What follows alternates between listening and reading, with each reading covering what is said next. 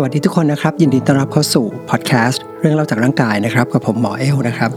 นายแพทย์จัจพงศ์เกียรติขจรธาดา วันนี้นะครับก็จะเป็นตอนสุดท้ายนะครับของเรื่องหัวใจนะครับเป็นเป็นตอนที่7นะครับ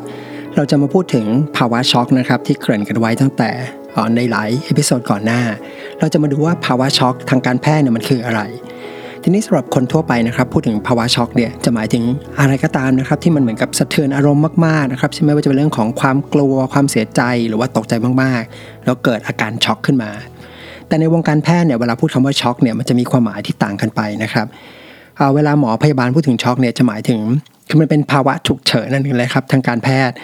ที่คนไข้เนี่ยหรือผู้ป่วยเนี่ยจะมีความดันเลือดเนี่ยที่ตกลงอย่างรวดเร็ว แล้วก็ตกลงเยอะมากๆนะครับความดันเลือดต่ำมากจนกระทั่งเลือดเนี่ยไปเลี้ยงอวัยวะต่างๆ ที่สำคัญในของร่างกายเนี่ยไม่เพียงพอ ก็อวัยวะสำคัญที่ว่าเนี่ยก็เช่นนะครับพวกไตสมองหัวใจปอด ซึ่งถ้าไม่รับการแก้ไขได้ทันท่วงทีเนี่ยก็จะทำให้ตัวเซลล์เนี่ยตาย ถ้าเซลล์ตายเยอะๆก็เนื้อเยอะก็ตายนะครับ แล้วอวัยวะนั้นเนี่ยก็จจะอาจจะหยุดทำงาน เช่น เกิดภาวะไตาวายขึ้นนะครับหรือว่าสมองขาดเลือด หรือว่าหัวใจขาดเลือดเนี่ยขึ้นมาได้ แล้วก็แน่นอนว่าสุดท้ายผู้ป่วยก็อาจจะเสียชีวิตได้ ทีนี้สาเหตุของการช็อกเนี่ยมันมีได้มากมายนะครับ ก็คือสาเหตุอะไรก็ตาม ที่ทำให้เกิดความดันเลือดเนี่ยมันตกลงอย่างรวดเร็ว อาจจะเป็นเรื่องของเช่น เลือดออกอย่างรุนแรงนะครับ จากโดนแทงโดนยิงนะครับรถชน หรือว่าอาจจะเกิดจากการติดเชื้อในเลือดรุนแรงจนกระทั่งเกิดความดันตกนะครับ ทีนี้จะเห็นว่าสาเหตุของอาการช็อกเนี่ยมันมีอยู่หลายอย่างด้วยกัน ในทางการแพทย์เนี่ยก็เลยรวบรวมแล้วก็จัดหมวดหมู่ของการช็อกไว้เป็น 4 เอาเป็น 5 ประเภทใหญ่ๆด้วยกันนะครับ โดยจัดกลุ่มตามกลไกการเกิด แล้วก็การจัดแบบนี้มันจะช่วยให้ทำให้หมอเนี่ยสามารถเลือกวิธีการรักษาที่ตรงกับสาเหตุของการช็อกได้โอเค เรามาเริ่มต้นนะครับ มาดูว่า 5 ประเภทของของช็อกเนี่ยที่ว่าเนี่ยมันมีประเภทไหนบ้างนะครับ รอบแรกนะครับจะพูดชื่อให้ฟังนะครับเร็วๆนิดนึงก่อน มันก็จะมีที่เรียกว่า hypovolemic shock นะครับหรือว่าเป็นการช็อกเพราะว่าเสียเลือดหรือเสียน้ำนะครับ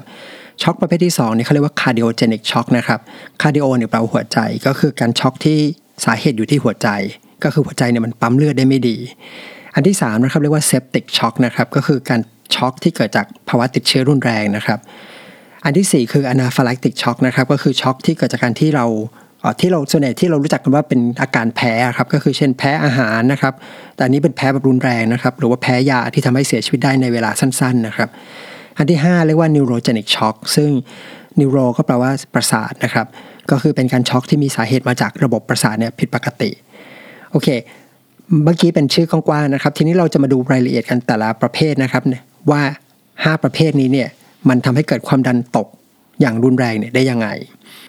ทีนี้ก่อนที่เราจะคุยนะครับ ขอทวนความจำเกี่ยวกับเรื่องความดันเลือดเร็วๆนิดนึงนะครับที่เราเคยคุยกันไปใน episode ก่อนๆหน้านะครับตอนที่เราคุยเรื่องของความดัน ตอนนั้นเนี่ยเราคุยกันว่าความดันเลือดของมนุษย์เนี่ยนะครับของคนเราเนี่ยมันจะมากหรือน้อยเนี่ยมันจะมีปัจจัยที่เกี่ยวข้องด้วยกันเนี่ยสำคัญอยู่ 4 ปัจจัยด้วยกัน อย่างแรกก็คือว่ามีน้ำในน้ำหรือว่าเลือดเนี่ยไหลเวียนอยู่ในระบบ หรือว่าอยู่ในเส้นเลือดเนี่ยมากน้อยแค่ไหน ถ้าตัวเลือดเนี่ยมันมีมากก็ทำให้ความดันเนี่ยสูงขึ้น ถ้าเลือดมีน้อยความดันก็ต่ำลง อันนั้นเป็นปัจจัยที่ 1 ปัจจัยที่ 2 ก็คือหัวใจเนี่ยบีบแรงแค่ไหน ถ้าหัวใจบีบแรงความดันเลือดก็จะสูงขึ้น ถ้าหัวใจบีบไม่แรงความดันเลือดก็จะตกลง ปัจจัยที่ 3 ก็คือความถี่นะครับหรือความเร็วของการเต้นของหัวใจ ถ้าหัวใจเราเต้นเร็วเนี่ยความดันเลือดเนี่ยก็จะเพิ่มขึ้น ถ้าหัวใจเต้นช้าความดันเลือดก็จะตกลง อันที่ 4 ก็คือขนาดนะครับหรือว่าความใหญ่ของตัวเส้นเลือดแดง ถ้าเส้นเลือดแดงเนี่ยมันหดเล็กลงเนี่ยความดันเลือดเนี่ยก็จะเพิ่มขึ้น ถ้าเส้นเลือดแดงขยายขึ้นนะครับความดันเลือดเนี่ยก็จะตกลง ก็ง่ายๆตรงไปตรงมานะครับ ก็อย่างที่เราเคยเทียบนะครับเหมือนกับความดันเลือดก็เหมือนกับสายยางที่ฉีดน้ำนะครับ ก็ถ้าความดันเลือดสูงก็คือน้ำเนี่ยมันพุ่งแรง ถ้าความดันเลือดต่ำก็น้ำก็ไม่ค่อยพุ่งนะครับ น้ำไหลเอื่อยส่วนวิธีที่จะทำให้น้ำมันไหลแรงหรือไหลเบาเนี่ยเราก็รู้ๆกันอยู่โอเค พอเราเข้าใจแล้วนะครับ ก็มาดูเรื่องของช็อกกันนะครับ อย่างแรกนะครับมาเริ่มไล่ไปทีละประเภทนะครับ ประเภทแรกก็คือที่เรียกว่า hypovolemic shock นะครับ hypo เนี่ยแปลว่าน้อยนะครับ ส่วน volemic ก็คือ volume นะครับ volume ก็คือปริมาตรของเลือด ก็ตรงตัวก็คือปริมาตรเนี่ยมันน้อยลง ทีนี้คำถามว่าทำไมปริมาณเลือดนะครับหรือปริมาตรเลือดที่ไหลเวียนอยู่ในเส้นเลือดของเราเนี่ยมันน้อยลงไปได้ คำตอบที่ตรงไปตรงมานะครับและง่ายที่สุดก็คือเรื่องของการเสียเลือดที่เกิดขึ้นอย่างรวดเร็ว ตัวอย่างก็อย่างที่ว่าไปนะครับโดนโดนแทงโดนยิงนะครับเลือดออกนะครับอุบัติเหตุ แล้วมีเลือดออกในช่องท้อง หรือถ้าไม่ใช่เรื่องของอุบัติเหตุนะครับหรือว่าโดนทำร้ายร่างกายเนี่ยก็จะมีพวกโรคอย่างเช่นเลือดต่อถาออกในทางเดินอาหารนะครับ เช่นคนที่อาเจียนเป็นเลือดเนี่ยก็จะบ่งว่าเลือดมันออกจากทางเดินอาหารส่วนบนๆนะครับ เช่นตัวหลอดอาหาร แต่ถ้า บางคนเลือดออกในกระเพาะนะครับหรือในลำไส้เล็กลำไส้ใหญ่เนี่ยเลือดก็จะไปออกไหลออกไปลงออกทางทวารหนักนะครับ ก็จะเห็นถ่ายออกมาเป็นเลือดสีดำๆซึ่งพวกนี้จะพบได้ค่อนข้างบ่อยนะครับ โดยเฉพาะในคนสูงอายุที่บางคนกินยาพวกยาแก้ปวดเยอะๆนะครับยาแก้ปวดกลุ่มเอนเซดนะครับซึ่งพวกนี้มันจะสามารถทำให้เกิดการระคายเคือง หรือเกิดการอักเสบของผนังลำไส้ได้ หรือว่าคนที่กินยาที่มีส่วนผสมของสเตียรอยนะครับ เช่นพวกยาลูกกรอนหรือยาสมุนไพรยาหม้อต่างๆเนี่ย นานๆเนี่ยก็สามารถทำให้เกิดภาวะเลือดออกในทางเดินอาหารได้ ทีนี้คำถามที่น่าสนใจก็คือว่า เมื่อเกิดภาวะนี้ขึ้นแล้วนะครับ ร่างกายเราเนี่ยจะตอบสนองยังไงนะครับ คือปกติในร่างกายของมนุษย์เนี่ยจะมีกลไกที่จะพยายามแก้ไขสิ่งต่างๆ ที่ผิดปกติ เราจะมาดูกันว่าถ้าเกิดภาวะที่เรียกว่า hypovolemic shock แล้วเนี่ยร่างกายเราเนี่ยจะพยายามแก้ไขยังไงบ้าง แรกสุดเลยนะครับ หัวใจเนี่ยร่างกายพยายามหรือสมองเนี่ยจะพยายามสั่งให้หัวใจเราพยายามจะเต้นให้เร็วขึ้น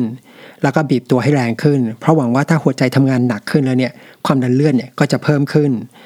ซึ่งถ้าการเลือดออกนั้นนะครับมันออกแล้วมันสามารถหยุดได้ คือร่างกายสามารถหยุดกระบวนการเลือดออกได้ หรือเราสามารถห้ามเลือดได้เนี่ยกลไกนี้ก็จะถือว่ามีประโยชน์นะครับ เหมือนกับเป็นการช่วยซื้อเวลาได้ช่วงหนึ่งนะครับ ช่วงที่เราพยายามที่จะหยุดเลือดหรือว่าร่างกายเนี่ยพยายามที่จะหยุดเลือดไม่ให้มันไหลต่อไป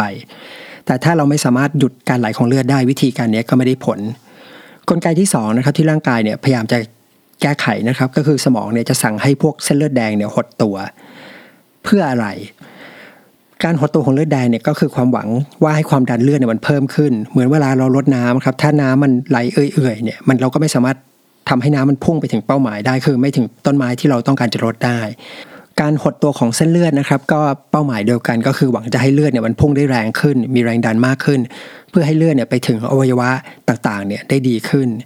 แต่วิธีการนี้เนี่ยจริงๆมันก็มีข้อเสียถูกไหมครับ เพราะว่าการหดตัวของเส้นเลือดแดงเนี่ยมันทำให้เลือดเนี่ยไหลผ่านเส้นเลือดได้น้อยลง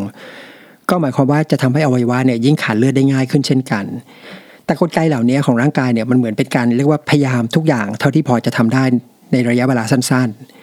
ถ้าความดันเลือดเนี่ยมันตกลงชั่วคราวนะครับเราสามารถห้ามเลือดได้เนี่ยกลไกเหล่านี้ก็อย่างที่บอกก็เหมือนเป็นการซื้อเวลาไว้ก่อน แต่ถ้าการเสียเลือดเนี่ยมันไม่สามารถหยุดได้ กลไกเหล่านี้มันก็ไม่มีประโยชน์อะไร ซึ่งการแพทย์นะครับแล้วก็หมอเนี่ยก็จะเข้ามาช่วยเสริมตรงนี้ วิธีการก็คือว่าปกตินะครับในการรักษาของหมอเนี่ยมันจะมีหลักการใหญ่ๆอยู่อันหนึ่งนะครับ ก็คือว่าจะเป็นการรักษาที่เชิง เรียกว่าเป็นรักษาประคับประคองนะครับหรือรักษาตามอาการ กับแบบที่ 2 ก็คือการรักษาที่สาเหตุ หมายถึงว่าหมอเนี่ยจะรักษา 2 อย่างเนี่ยร่วมกันโอเค มาดูในแง่ของการรักษาประคับประคองนะครับ หรือรักษาแบบตามอาการไว้ก่อน ก็คือเมื่อมีการเสียเลือดนะครับ หรือว่าเสียน้ำไปจากเส้นเลือดเนี่ยหมอก็พยายามจะให้พวกสารน้ำเนี่ยทดแทนเข้าไป สารน้ำที่ว่าก็คือที่เราเรียกว่าน้ำเกลือต่างๆนะครับ มีหลายประเภท หรือว่าถ้าเลือดมันเสียไปมากจริง ๆ นะครับ หมอก็ต้องให้เป็นพวกเลือดนะครับ หรือว่าผลิตภัณฑ์จากเลือดเนี่ยเข้าไปทดแทน และความเร็วหรือความช้าของการให้เนี่ยก็ขึ้นกับว่าเราเสียเลือดไปเร็วแค่ไหน ส่วนการรักษาแบบที่เป็นการรักษาที่สาเหตุหรือรักษาจำเพาะเลยเนี่ยก็คือเรื่องของการพยายามทำให้เลือดเนี่ยมันหยุดไหลนะครับก็อาจจะเป็นลักษณะของการผ่าตัดหรืออะไรก็แล้วแต่ โอเค นั่นเป็นการช็อกแบบที่1นนะครับคราวนี้เรามาดูการช็อกแบบที่ 2 กันบ้าง ก็คือการช็อกที่เรียกว่าหรือว่ามีชื่อว่า cardiogenic shock นะครับ cardio เนี่ยแปลว่าหัวใจนะครับ ก็คือภาวะช็อกแบบนี้เนี่ยก็คือการภาวะช็อกที่เกิดขึ้นจาก ตัวปั๊มเนี่ยหรือตัวหัวใจเนี่ยทำงานไม่ดีคือมันบีบไม่แรงพอนะครับทำให้เลือดเนี่ยมันไม่สามารถไปเลี้ยงอวัยวะต่างๆได้ ทีนี้คำถามก็คือว่าทำไมหัวใจเนี่ยถึงปั๊มเลือดได้ไม่ดีคำตอบนะครับก็คือมันมีหลากหลายนะครับสาเหตุเนี่ยมีมากมายนะครับ ก็เหมือนกับที่เราเคยคุยกันไปในพิโซดก่อนหน้านะครับ ปัญหาของหัวใจมันเกิดได้หลายอย่างด้วยกัน เช่น อาจจะเป็นเรื่องของระบบไฟฟ้านะครับ ที่มีปัญหาก็จะทำให้หัวใจเนี่ย เหมือนกับเต้นจังหวะเนี่ยไม่ถูกต้องนะครับ อาจจะเป็นเต้นรัวๆนะครับ หรือว่าเกิดภาวะที่เหมือนกับไฟเนี่ยวิ่งลงมาไม่ดีนะครับ เกิดภาวะที่เขาเรียกว่าทางการแพทย์เรียกว่า heart block นะครับก็คือว่าเส้นประสาทมันโดนบล็อกไป พอไม่มีสัญญาณประสาทมาเนี่ยตัวกล้ามเนื้อหัวใจมันก็ไม่บีบทำให้เลือดเนี่ยไปเลี้ยงส่วนต่างๆของร่างกายได้ไม่ดี หรือปัญหาเนี่ยอาจจะเป็นที่ตัวของกล้ามเนื้อหัวใจเองนะครับ เช่นอาจจะเกิดจากภาวะกล้ามเนื้อหัวใจขาดเลือดนะครับ กล้ามเนื้อหัวใจตายอย่างที่เคยคุยกันไป ก็คือตัวเส้นเลือดที่มาเลี้ยงหัวใจเนี่ยมันตีบนะครับ หรือว่ามีไขมันพอกอยู่ หรืออาจจะเกิดจากภาวะอักเสบก็ได้นะครับ เช่น ติดเชื้อไวรัส แล้วทำให้กล้ามเนื้อหัวใจเนี่ยอักเสบหรือสาเหตุของการอักเสบก็อาจจะเป็นอย่างอื่นนะครับ อย่างช่วงนี้มีการฉีดวัคซีนโควิดนะครับ บางคนก็จะพูดถึงเรื่องของภาวะหัวใจอักเสบนะครับกล้ามเนื้อหัวใจอักเสบจากการฉีดวัคซีน ก็จะเป็นสาเหตุได้ โอเค คราวนี้เรามาดูนะครับว่าร่างกายเนี่ยพยายามจะแก้ปัญหายังไงคำตอบนะครับก็จะบอกคล้ายๆ กับที่คุยไปใน hypovolemic shock นะครับก็คือว่าตอนนั้นเนี่ยร่างกายมันรู้แล้วว่าความดันเลือดเนี่ยมันต่ำลง หัวใจมันไม่ปั๊มมา มันก็พยายามจะแก้ ทีนี้จะแก้ที่หัวใจเนี่ยคงไม่ได้ เพราะหัวใจเนี่ยเป็นตัวปัญหา มันก็เลยพยายามไปแก้ที่ตัวหลอดเลือดนะครับตัวเส้นเลือด ก็คือพยายามที่จะทำให้หลอดเลือดเนี่ยมันหดตัว เพื่อที่จะให้ความดันมันเพิ่มขึ้น เพื่อให้เลือดเนี่ยมันพุ่งได้แรงขึ้น แต่ปัญหาก็อย่างที่ว่าไปก็คือว่าเลือดเนี่ยมันมาจากหัวใจน้อยถูกไหมครับทำให้เมื่อเส้นเลือดมันหดตัวเนี่ยความดันมันเพิ่มขึ้นนิดหน่อยก็จริงแต่ทำให้เลือดไปเลี้ยงส่วนต่างๆของร่างกายเนี่ยมันน้อยลงไปอีกด้วย ดังนั้นนะครับจะเห็นว่าใน 2 กรณีแรกนะครับก็คือเรื่องของ hypovolemic shock กับ cardiogenic shock เนี่ยผู้ป่วยเนี่ยจะตัวเย็น เพราะว่าเส้นเลือดที่ไปเลี้ยงส่วนต่างๆของร่างกายเนี่ยมันจะหดตัวทำให้เหมือนกับเลือดที่ไปเลี้ยงตามผิวหนังตามแขนขาเนี่ยมันน้อยลง ผู้ป่วยเนี่ยก็เวลาจับดูก็จะตัวเย็นนะครับ แล้วก็ดูผิวซีดหน้าซีด ซึ่งจะต่างไปจากช็อกแบบที่ 3 4 ที่เรา 3 4 และ 5 ที่เราจะคุยกัน ส่วนการรักษานะครับหลักๆเนี่ยอันนี้ก็จะก็จะยากนิดนึงนะครับ ก็คือต้องรักษาที่หัวใจนะครับ ก็ก็เฉพาะโรคนะครับ ว่าหัวใจเป็นโรคอะไรก็ต้องพยายามไปรักษาตรงนั้น โอเคมาดูช็อกแบบที่3นะครับก็คือภาวะ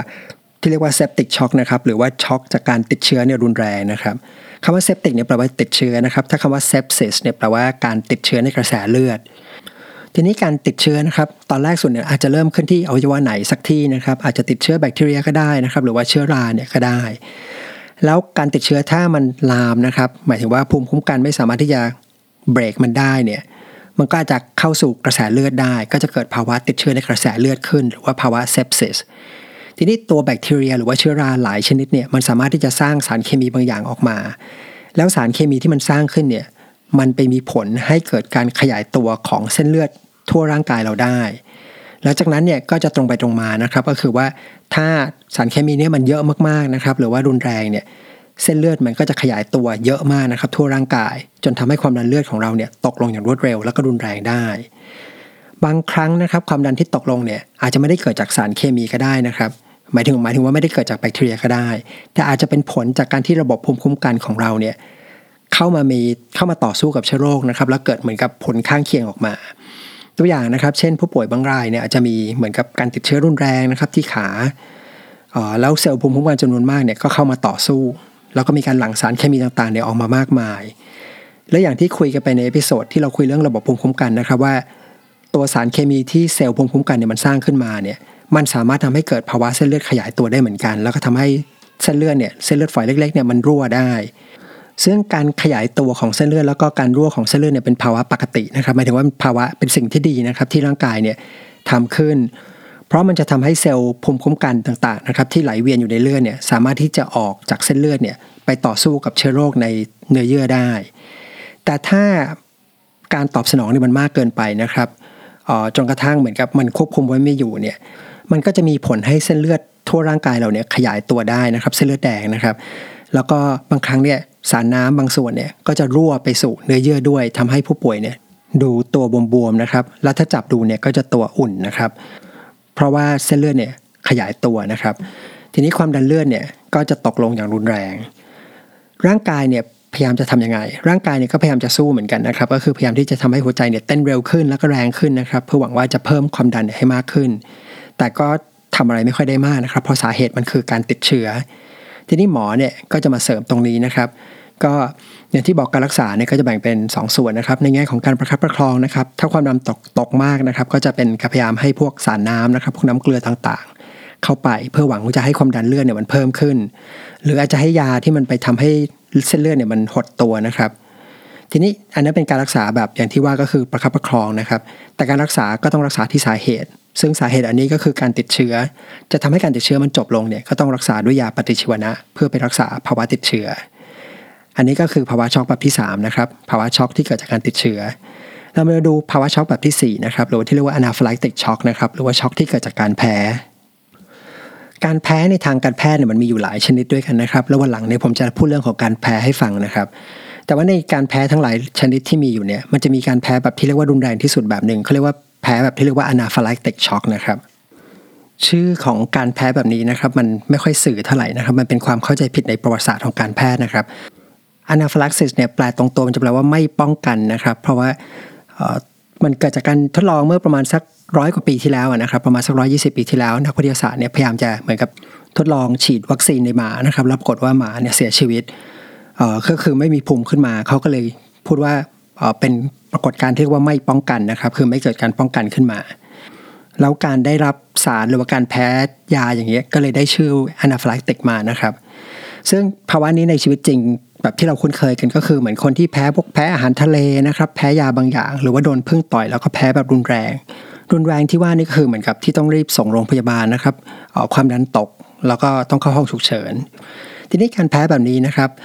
มันจะเกิดขึ้นเมื่อระบบตัวเซลล์ในระบบภูมิคุ้มกันตัวหนึ่งเนี่ยที่ชื่อว่า mast cell นะครับถูกกระตุ้นให้ทำงาน แล้วมันจะปล่อยสารเคมีที่ชื่อว่าฮิสตามีนออกมา ซึ่งกลไกนี้ในภาวะปกติมันเป็นนกลไกที่ดีนะครับ เป็นนกลไกที่มีประโยชน์กับร่างกาย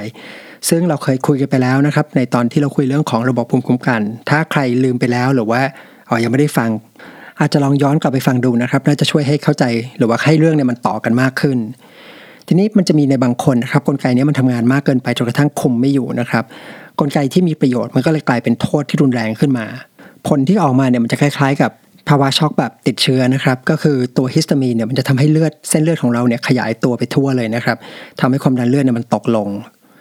หรืออาจจะพูดได้ว่าผลตอนท้ายเนี่ยของการช็อกแบบที่3กับแบบแบบที่4เนี่ยมันเหมือนกัน เพียงแต่ว่าสาเหตุเนี่ยเริ่มสาเหตุเริ่มต้นเนี่ยมันต่างกันโอเค คราวนี้มาถึงภาวะช็อกแบบสุดท้ายนะครับ ที่เรียกว่า neurogenic shock นะครับคำว่า neuro แปลว่าประสาทนะครับ neurogenic ก็คือการช็อกที่เกิดจากความผิดปกติของทางระบบประสาท อย่างที่เราเคยคุยกันไปใน episode ก่อนๆหน้านะครับ ว่าตัวเส้นเลือดของเราเนี่ยนะครับต่อเส้นเลือดแดงเนี่ยนะครับมันสามารถที่จะหดหรือขยายตัวได้เนี่ย ผ่านระบบประสาทก็คือว่าตัวระบบประสาทเนี่ยมันสามารถสั่งเส้นเลือดได้ ซึ่งระบบประสาทที่ว่านี่ก็คืออย่างสมองนะครับ หรือว่าตัวไขสันหลังนะครับ ดังนั้นถ้ามีความผิดปกติของระบบประสาทนะครับ ก็คือการควบคุมของเส้นเลือด จากเส้นประสาทเนี่ยมันก็เสียไป ผลก็คือเส้นเลือดเนี่ยมันจะขยายตัว แล้วก็ทำให้ความดันเลือดของเราเนี่ยตกลง ดังนั้นนะครับ จะเห็นว่าผลสุดท้ายอย่างที่ว่าไปนะครับ มันก็จะไปคล้ายกับการช็อกแบบที่ 3 หรือแบบที่ 4 ที่เราคุยกันไป แต่สาเหตุเนี่ยต่างไปสำหรับภาวะนี้จริงๆ ก็เจอไม่ถึงกับบ่อยมากนะครับ ส่วนใหญ่ก็จะเกิดขึ้นในคนที่ได้รับอุบัติเหตุนะครับ แล้วก็เกิดหลังหักนะครับ เพราะว่าเวลาหลังหักเนี่ยมันก็จะไปรับบาดเจ็บกับไขสันหลังได้ ซึ่งตัวไขสันหลังเนี่ยมันก็จะมีเส้นประสาทที่ส่งมาเพื่อจะควบคุมการหดหรือขยายตัวของเส้นเลือด ดังนั้นถ้ามีอุบัติเหตุแล้วทำให้ไขสันหลังเนี่ยเกิดมีปัญหาเนี่ย มันก็จะเกิดภาวะนี้ขึ้นมาได้ แล้วทั้งหมดนี้นะครับก็คือประเภทต่างๆนะครับของภาวะช็อกนะครับ ซึ่งก็คือที่เราแยกเนี่ยเพราะว่าเราต้องการที่จะเห็นว่าสาเหตุมันคืออะไรนะครับกลไกคืออะไร การรักษาเนี่ยจะได้โฟกัสไปที่การรักษาที่สาเหตุได้ แต่ไม่ว่าจะเป็นภาวะช็อกแบบไหนก็ตาม ผลสุดท้ายของมันก็คือว่า ความดันเลือดเนี่ยมันจะตกต่ำมากจนกระทั่งเลือดเนี่ยไปเลี้ยงอวัยวะต่างๆเนี่ยไม่พอเพียงโดยเฉพาะอวัยวะที่สำคัญ แล้วอวัยวะหนึ่งที่ได้รับผลกระทบจากภาวะช็อกได้บ่อยมากนะครับ ก็คือเรื่องของไต เพราะถ้าภาวะช็อกเนี่ยมันรุนแรงและดำเนินไปนานมากเกินไปเนี่ยอาจจะเกิดภาวะไตวายขึ้นมาได้ ซึ่งก็จะเป็นเรื่องที่เราจะคุยในซีรีส์ต่อไปนะครับ ก็คือเรื่องของไต ทั้งหมดนี้นะครับก็คือเรื่องที่อยากจะเล่าให้ฟังนะครับ เกี่ยวกับภาวะช็อกนะครับ ก็คิดว่าน่าจะพอเห็นภาพนะครับว่าภาวะนี้เนี่ยทางการแพทย์มันหมายถึงอะไรนะครับ แล้วผมก็ขอจบซีรีส์นี้ไปเลยนะครับ เรื่องของหัวใจเราก็จบกันไว้ตรงนี้เลย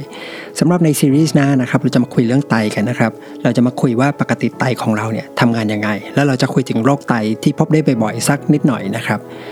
สำหรับวันนี้ผมก็ขอลาไปก่อนนะครับ แล้วเรามาเจอกันใหม่ในพิโซดหน้าครับ สวัสดีครับ